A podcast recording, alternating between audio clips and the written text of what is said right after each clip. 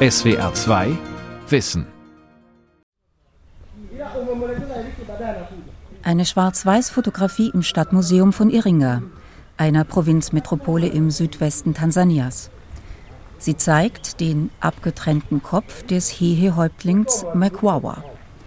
Auf der Flucht vor den deutschen Kolonialtruppen hatte sich der berühmte Chief, der in Tansania als Nationalheld verehrt wird, im Jahr 1898 erschossen.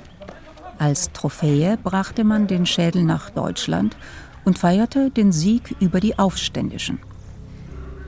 Die Eroberung Deutsch-Ostafrikas war ein blutiges Geschäft. Im heutigen Tansania erinnert aber nur wenig an die deutsche Kolonialzeit. Die Verbrechen der sogenannten deutschen Schutztruppen, die Hunderttausende Menschen das Leben kosteten, sind weithin unbekannt.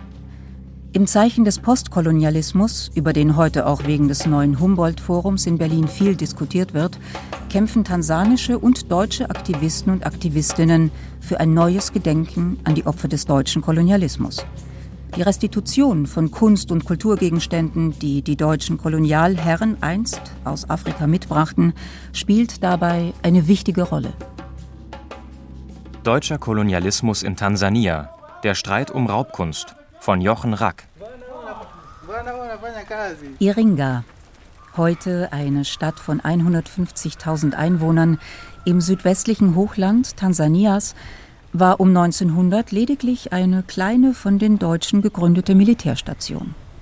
Von solchen Festungen aus, die überall im damaligen Deutsch-Ostafrika entstanden, beherrschten die deutschen Kolonialtruppen ein Gebiet, das nicht nur das heutige Tansania, sondern Teile von Burundi und Ruanda umfasste und von seiner Fläche etwa doppelt so groß war wie das Deutsche Kaiserreich. Noch war die Welt nicht ganz verteilt, noch manche Flur auf Erden, hart gleich der Braut, die Hochzeit eilt, des Starken will sie werden. Noch manches Eiland lockt und lauscht aus Palmen und Bananen, der Seewind braust, die Woge rauscht. Auf, freudige Germanen! Die von Felix Dahn schwülstig besungene Kolonialbraut, gemeint waren vor allem die Länder Afrikas, mochte sich der Zwangsheirat allerdings nicht fügen. Hierzulande ist der afrikanische Widerstand noch wenig bekannt. Als erste wehrten sich 1889 die sogenannten Küstenleute, die enge Handelsbeziehungen mit dem Sultan von Sansibar unterhielten. 1890 bis 1900 kämpften die Völker der Hehe unter Mekwawa und die Chaga unter ihrem Führer Mangimeli gegen die Deutschen. Und in den Jahren 1905 bis 1907 kam es zum Maji-Maji-Aufstand, der den gesamten Süden des Landes erfasste. Beutestücke dieser Kriege, geraubte Waffen, Kulturobjekte, auch Beine und Schädel getöteter Krieger wanderten aus Deutsch-Ostafrika ins Deutsche Reich. Sie befinden sich bis heute in den Beständen des Berliner Ethnologischen Museums. Die Debatte um die Restitution wurde bereits in den 1960er bis 80er Jahren ergebnislos geführt und kehrt heute mit Macht zurück, sagt die Berliner Kunsthistorikerin Benedikt Savoy. Ein Grund in Deutschland ist auch, äh, dass wir in Berlin jedenfalls äh, mit dem Projekt des Humboldt-Forums mitten in der Stadt plötzlich ein Projekt hatten, was sehr unzeitgemäß war, nämlich die Idee, ausgerechnet diese ethnologischen Sammlungen als großes nationales Projekt in die Mitte der Stadt zu bringen und so sichtbar zu machen, und zwar in einem rekonstruierten Hohenzollern-Schloss. Benedikt Savoy spielt in der Restitutionsdebatte eine prominente Rolle. Im Frühjahr 2021 veröffentlichte sie ihr Buch Afrikas Kampf um seine Kunst. Mit dem sengalesischen Philosophen Felvin Sach hatte sie schon 2019 ein Gutachten für den französischen Präsidenten Emmanuel Macron zur Rückgabe afrikanischer Kulturgüter verfasst. Für Benedikt Savoy ist die Idee des Humboldt-Forums, die Sammlungen der Ethnologischen Museen Berlins zu zeigen, nicht mehr zeitgemäß. Das Ganze passiert in einer Stadt Berlin, wo seit 10, hm, 20 Jahren die ganze Gesellschaft sich sehr geöffnet hat, durch die Aufnahme von Flüchtlingsfamilien, durch die äh, Aufnahme vieler unterschiedlicher Menschen. Hinzu kommen jetzt kürzlich die Debatten um Black Lives Matter etc. Und jetzt passt so ein Projekt wie das Humboldt Forum in der Mitte von Berlin schwieriger. Besonders über den Völkermord an den Herero und Nama in der ehemaligen Kolonie Deutsch-Südwestafrika, heute Namibia, wurde zuletzt in Deutschland viel gesprochen. Bundespräsident Steinmeier bemühte sich 2021 vielleicht so stark wie noch kein Bundespräsident vor ihm um einen neuen, offiziellen Umgang mit den deutschen Kolonialverbrechen.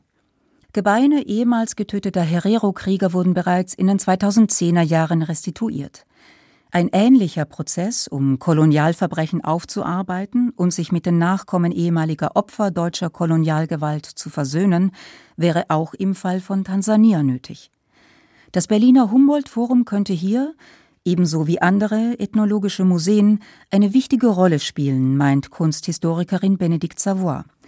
Dafür müssten sie ihre Sammlungen allerdings so präsentieren, dass deren koloniale Herkunft deutlich würde. Ich sage dasselbe seit 20 Jahren, nämlich, dass die Museen noch interessanter werden und ehrlicher werden und besser werden, wenn sie mit ihrer eigenen Geschichte transparent umgehen. Das heißt, wenn sie uns erzählen, nicht nur über die Objekte, es muss nicht nur gesagt werden, hier ist der Kopf der Nofretete und das ist die schönste altägyptische Statue ever, sondern und sie ist seit 1913 in Berlin zu einem Zeitpunkt gekommen, als Ägypten ein kolonisiertes Land war.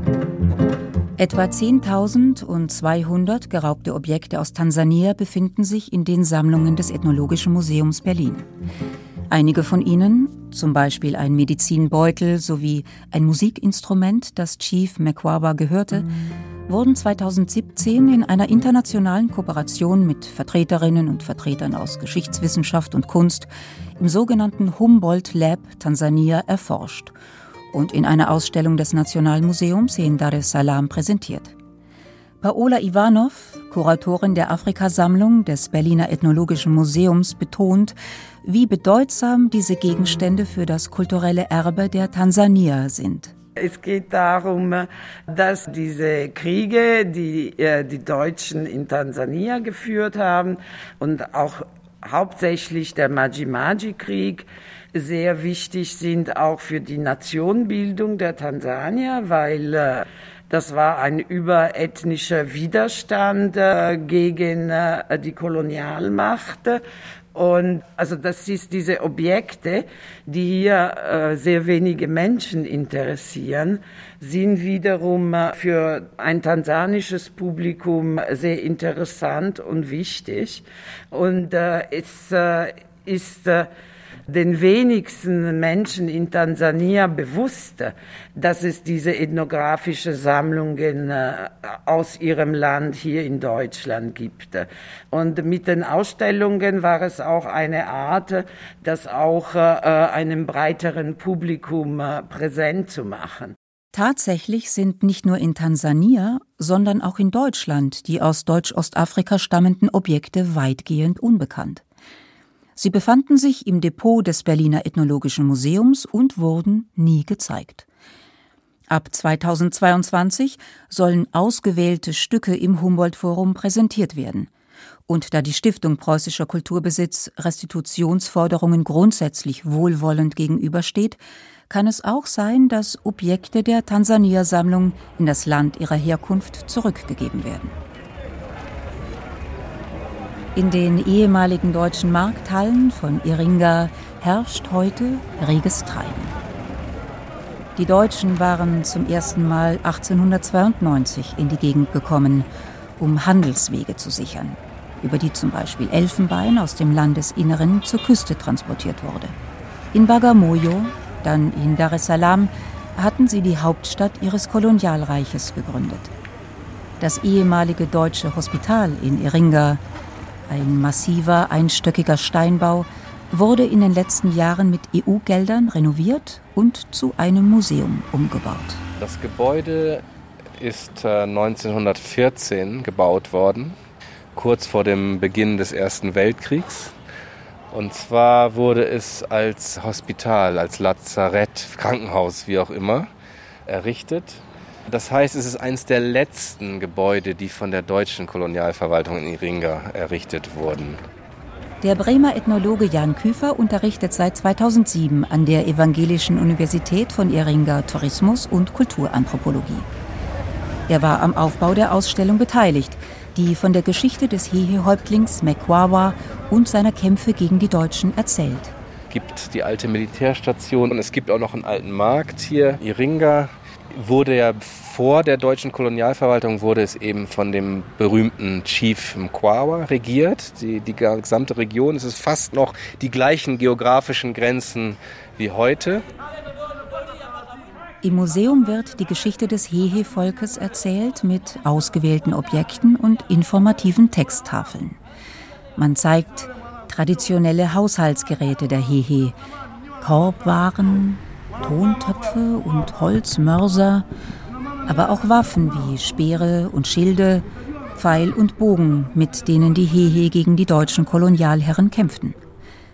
Für den in Iringa geborenen Anthropologen Chimson Sanga ist Mekwawas Widerstand ein Musterfall antikolonialistischer Bewegung in Afrika.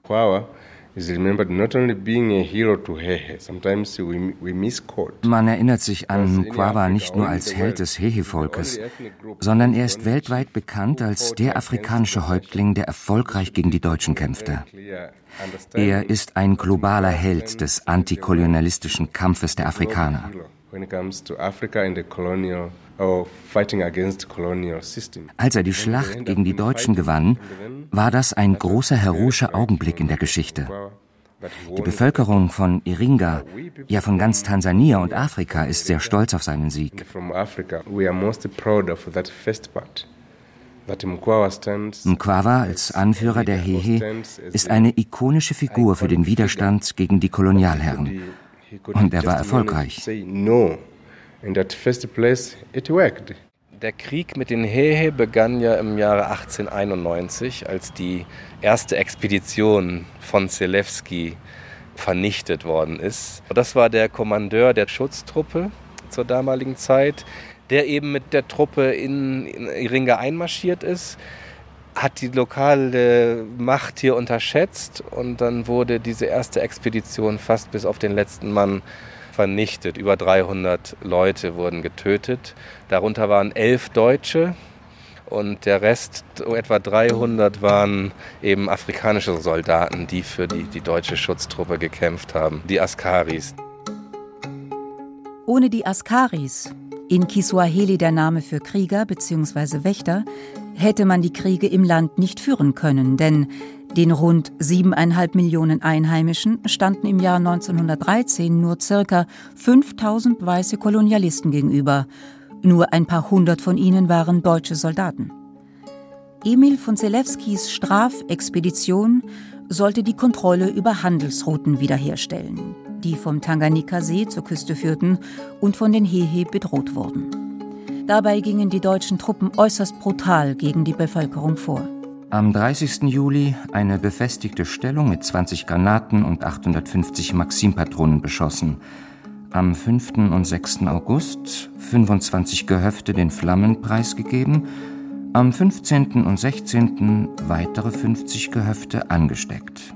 Diese Notiz von Emil von Zelewski ist in dem Buch Eine Kopfjagd von Martin Beer und Olaf Schröter zu finden. Es beschreibt ausführlich die Kriege der Deutschen in Ostafrika. Bei Lugalo, östlich von Iringa, überfielen die Hehe unter Führung Mekwawas die Truppe von Emil von Zelewski und bereiteten ihr eine verheerende Niederlage. Jimson Sanga führt zu dem östlich von Iringa gelegenen Zelewski-Denkmal. Ein mehrere Meter hoher Obelisk mit den Namen der elf getöteten deutschen Soldaten steht hier mitten auf dem Feld. Zu ehrendem Gedenken gewidmet von den Kameraden im Jahr 1898 steht auf einer Tafel. Nach meiner Auffassung ist das Denkmal ein Zeichen für die Segregation zwischen Deutschen und Afrikanern. Die Deutschen kämpften ja nie allein, sondern ließen andere Afrikaner für sich kämpfen. Sie hätten demnach auch die Namen der Askari auflisten sollen, die in dieser Schlacht für sie gestorben sind. Wir wollen das auch ändern. Aber vielleicht waren wir bisher zu bequem oder ignorant, um ein Gegendenkmal zu bauen und die Afrikaner zu würdigen, die den Deutschen damals eine Lektion erteilt haben. Wir denken über eine entsprechende Idee nach. Es ist eine Herausforderung. Wir hoffen, dass wir das schaffen können. Das Zelewski-Denkmal in Lugalo zeige, dass das kolonialistische Narrativ auch 60 Jahre nach der Unabhängigkeit Tansanias noch nicht überall korrigiert wurde, meint Anthropologe Chimson Sanga.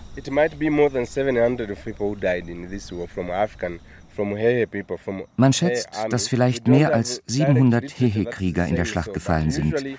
Wir haben keine schriftlichen Quellen, aber man kann sich vorstellen, dass wenn man mit Speeren und Pfeil und Bogen gegen Feuerwaffen kämpft, dass es viele Opfer gab. Und das sollte man dokumentieren. Aber man sagt das nicht.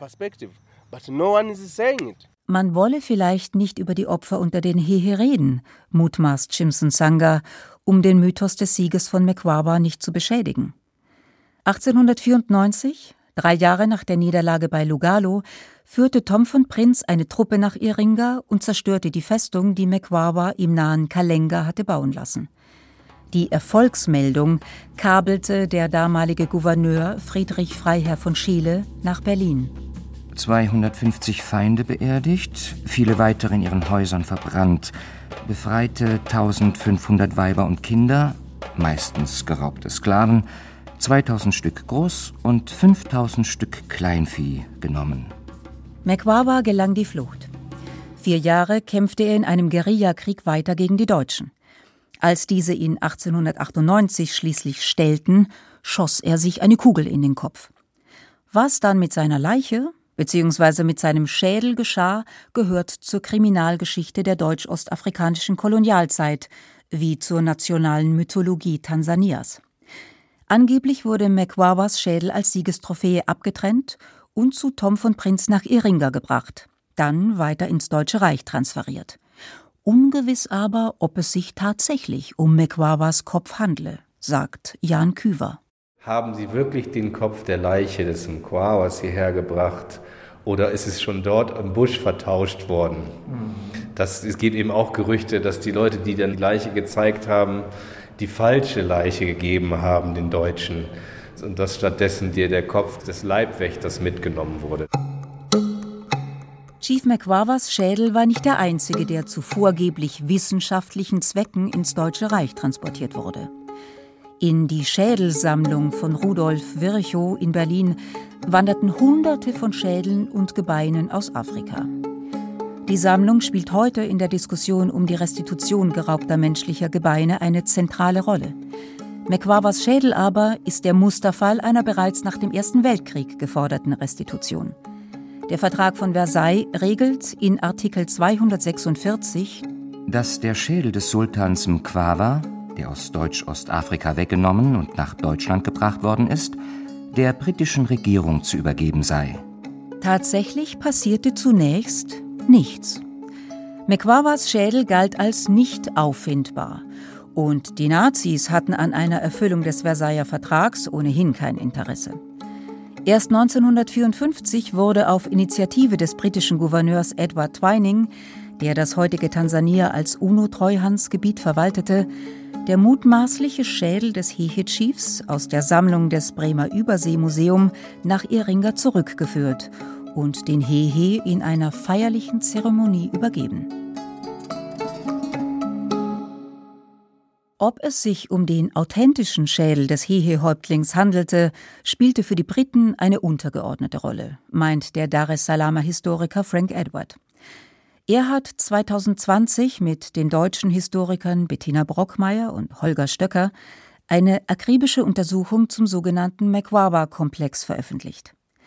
Der von den Briten restituierte Schädel sei nicht der authentische und die öffentliche Zurschaustellung des Schädels in dem für Mekwawa gebauten Museum in Kalenga von den Briten gefordert worden. In Iringa in Uhehe uh, in Iringa gibt es keine Kultur der Ausstellung von Schädeln zu Erinnerungszwecken. Die Hehe ehren ihre Toten nicht, indem sie deren Gebeine zeigen, sondern indem sie sie in Gräbern bestatten. Wenn jemand stirbt, wird er ein Ahnengeist. Die Briten aber behaupteten, dass die Hehe den Schädel zeigen wollten. Und die Hehe haben das koloniale Narrativ übernommen, dass man Dinge von historischer Bedeutung in Museen ausstellen soll. Für Frank Edward ist die Ausstellung von Mkwawas Schädel eine aufgezwungene Form der Erinnerungskultur. Andererseits ist der Hehe Chief inzwischen zu einem Symbol der Unabhängigkeit Tansanias geworden und das Mekwawa Museum eine nationale Pilgerstätte. Erstens bringt es uns die Geschichte des Lebens unserer Vorfahren von Mkwawa und seiner Familie zurück. Denn für uns ist es kränkend zu wissen, dass ein Teil unserer Vorfahren, wie sie mit den Gebeinen und Schädeln verbunden sind, nicht bei uns sind, sondern im Exil. In der afrikanischen Tradition fühlt man sich mit den Ahnen verbunden. Ein Teil unserer Ahnen ist aber nicht bei uns, sondern irgendwo in Deutschland. Die Deutschen haben ihre Gebeine in ihren Sammlungen und Museen. Die Rückgabe könnte einen zeremoniellen Sinn haben, dass sich damit unsere Unabhängigkeit realisiert. Die Restitution von Kunstobjekten oder menschlichen Gebeinen ist Teil postkolonialer Vergangenheitsbewältigung und einer Politik der Wiedergutmachung, die neue kulturelle Beziehungen zu den ehemaligen Kolonien ermöglichen kann. Offizielle Erinnerungspolitik sollte außerdem die nationale Identität Tansanias befördern, nachdem das Land die Unabhängigkeit erreicht hatte. Historisches Wissen ist dafür unabdingbar aber erst in den 1960er Jahren entstanden Universitäten im Land und bis heute ist geschichtliche Bildung nicht weit verbreitet. Tansania ist ein armes Land, in dem Bauern, Fischer, kleine Handwerker und Händlerinnen die Ökonomie prägen. Vielfach werden die Initiativen für die Aufarbeitung der Kolonialvergangenheit von außen befördert, genauer gesagt von Menschen aus Deutschland. So ist es auch im Fall eines weiteren Erinnerungsortes, der südlich des Kilimandscharo in der Stadt Old Moshi im Jahr 2018 geschaffen wurde. Hier sorgte der berüchtigte Karl Peters mit seiner brutalen Herrschaft für einen Aufstand der Einheimischen. Doch die Deutschen schlugen den Aufstand im Jahr 1900 nieder und hängten die gefangen genommenen Krieger des Chaga-Volkes und ihren Anführer Mangi Meli auf. Die Akazie, an der die Hinrichtung stattfand, steht heute noch. In ihrem Schatten wurde 2018 eine Skulptur des Häuptlings aufgestellt und gegenüber ein kleines Museum eröffnet, das seine Geschichte erzählt. Ein Enkel des Chaga Chiefs, der 89-jährige Isaria Meli, lebt unweit des Museums mit seiner Familie in einem Bananenhain. Er ist einer der letzten Ohrenzeugen von Mangi Melis Geschichte. Vom Tag meiner Geburt an bis 1939, als meine Großmutter starb, erzählte sie mir die ganze Geschichte ihres Ehemannes. Immer erzählte sie mir Manchimelis Geschichte und ich behielt sie bis heute in Erinnerung. Als ich 1941 in die Schule kam, erfuhr ich über meine Lehrer und Schulbücher auch etwas über seine Geschichte. Auf Einladung der Rosa-Luxemburg-Gesellschaft reiste Isaria Meli 2018 nach Berlin, um Mangi Melis Schädel zu finden. Aber er kehrte mit leeren Händen nach Tansania zurück. Nicht ausgeschlossen, dass die Gebeine noch gefunden werden. Isaria Meli würde sie dann gern öffentlich präsentieren. Ich habe die Deutschen gebeten, den Schädel von Manchimeli an uns zurückzugeben. Wir wollen ihn nicht begraben, sondern in einem Museum zeigen, damit alle Leute aus dem ganzen Land herkommen können, um die Geschichte von Manchimeli zu erfahren. Ich brauche die Hilfe der Deutschen, um den Schädel nach Hause zu holen. Die Suche nach den Gebeinen von Deutschen getöteter Vorfahren dauert an. Sie ist kompliziert, weil die Bestände der Sammlungen in Deutschland schlecht erschlossen sind. Die Historiker Frank Edward, Bettina Brockmeier und Holger Stöcker vermuten, dass noch einige nicht identifizierte Gebeine tansanischer Krieger in den Berliner Sammlungen liegen, unter anderem die von Mekwawas Vater und einiger seiner Brüder. Das Forschungsteam schreibt, All die Erwerbungen von Schädeln der Familie Mkwawas kamen durch die Plünderung von Gräbern und Exekutionen zustande, also ungesetzlich. Deshalb müssen sie restituiert werden. Die Debatte um Restitutionen aus deutschen Afrikasammlungen steht auch im Jahr 2021 noch am Anfang. Schon jetzt aber gibt es Ansätze einer Erinnerungskultur des deutschen Kolonialismus in Old Moshi wie in Eringa. Entstanden sind sie vor allem durch zivilgesellschaftliche Initiativen in Tansania und Deutschland. Die tansanische Regierung allerdings habe kein besonderes Interesse, das Thema groß zu machen, meint Frank Edward, denn dann müsste sie sich womöglich auch selbst Kritik gefallen lassen. The current regime we have is uh das jetzige Regime ist undemokratisch. Wenn man über koloniale Geschichte sprechen würde, würde die Bevölkerung vielleicht auch besser begreifen, was ihr heute angetan wird. Und sie würde die Diktatur mit der Kolonialgeschichte vergleichen. Also reden die Herrschenden lieber über postkoloniale Geschichte und bestimmen, was in den Schulen gelehrt wird. Heute werden in Tansania die Menschen schon festgenommen und verurteilt, nur weil sie Kritik in den sozialen Medien äußern. Differenziertes und umfassendes historisches Wissen befördere eine Kultur der Freiheit. Davon sind die Forscherinnen und Forscher überzeugt. Das erklärt auch, warum sich autoritäre Regime schwer tun mit der Vergangenheitsbewältigung. Wenn der deutschen Regierung etwas an einer demokratischen Gesellschaft in Tansania liegt, müsste sie entsprechende Initiativen in Tansania stärker unterstützen und den Forderungen nach Restitution entwendeter menschlicher Gebeine oder von Kulturgütern nachkommen, meint die Berliner Ethnologin Paola Ivanov. Restitution allein reiche aber bei weitem nicht aus. Ich sehe ein Problem darin, dass man sich nur auf Objekte konzentriert, äh, die Objekte in den Sammlungen und dabei vernachlässigt, äh, was der Kolonialismus wirklich war. Das war nicht ein Kunstraub, sondern Kolonialismus war politisch-ökonomische Unterdrückung, Ausbeutung und äh, der Kolonialismus ist die andere Seite der Moderne. Das heißt, der Kolonialismus hat unsere gesamte Gesellschaft geprägt und prägt sie bis heute. Und damit sollten wir uns auseinandersetzen. Und manchmal denke ich, diese Konzentration auf Objekte ist auch eine Weise, diese größere Auseinandersetzung aus dem Weg zu gehen. SWR 2 Wissen. Deutscher Kolonialismus in Tansania. Der Streit um Raubkunst. Von Jochen Rack. Sprecher Silvia Passera und Uwe Peter Spinner. Redaktion Lukas Meyer-Blankenburg. Regie Günther Maurer. SWR 2 Wissen.